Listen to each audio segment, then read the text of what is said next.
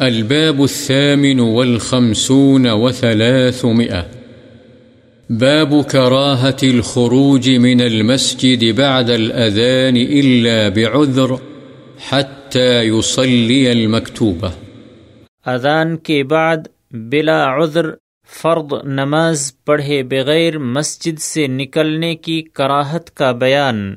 عن أبي الشعثاء قال كنا قعودا مع أبي هريرة رضي الله عنه في المسجد فأذن المؤذن فقام رجل من المسجد يمشي فأتبعه أبو هريرة بصره حتى خرج من المسجد فقال أبو هريرة أما هذا فقد عصى أبا القاسم صلى الله عليه وسلم رواه مسلم۔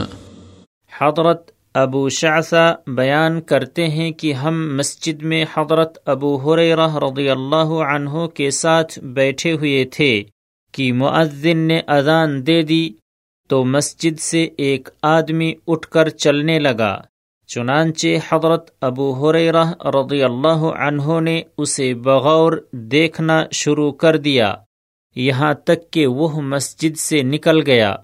تب حضرت ابو حریرہ رضی اللہ عنہ نے فرمایا، اس شخص نے ابو القاسم صلی اللہ علیہ وسلم کی نافرمانی کی ہے۔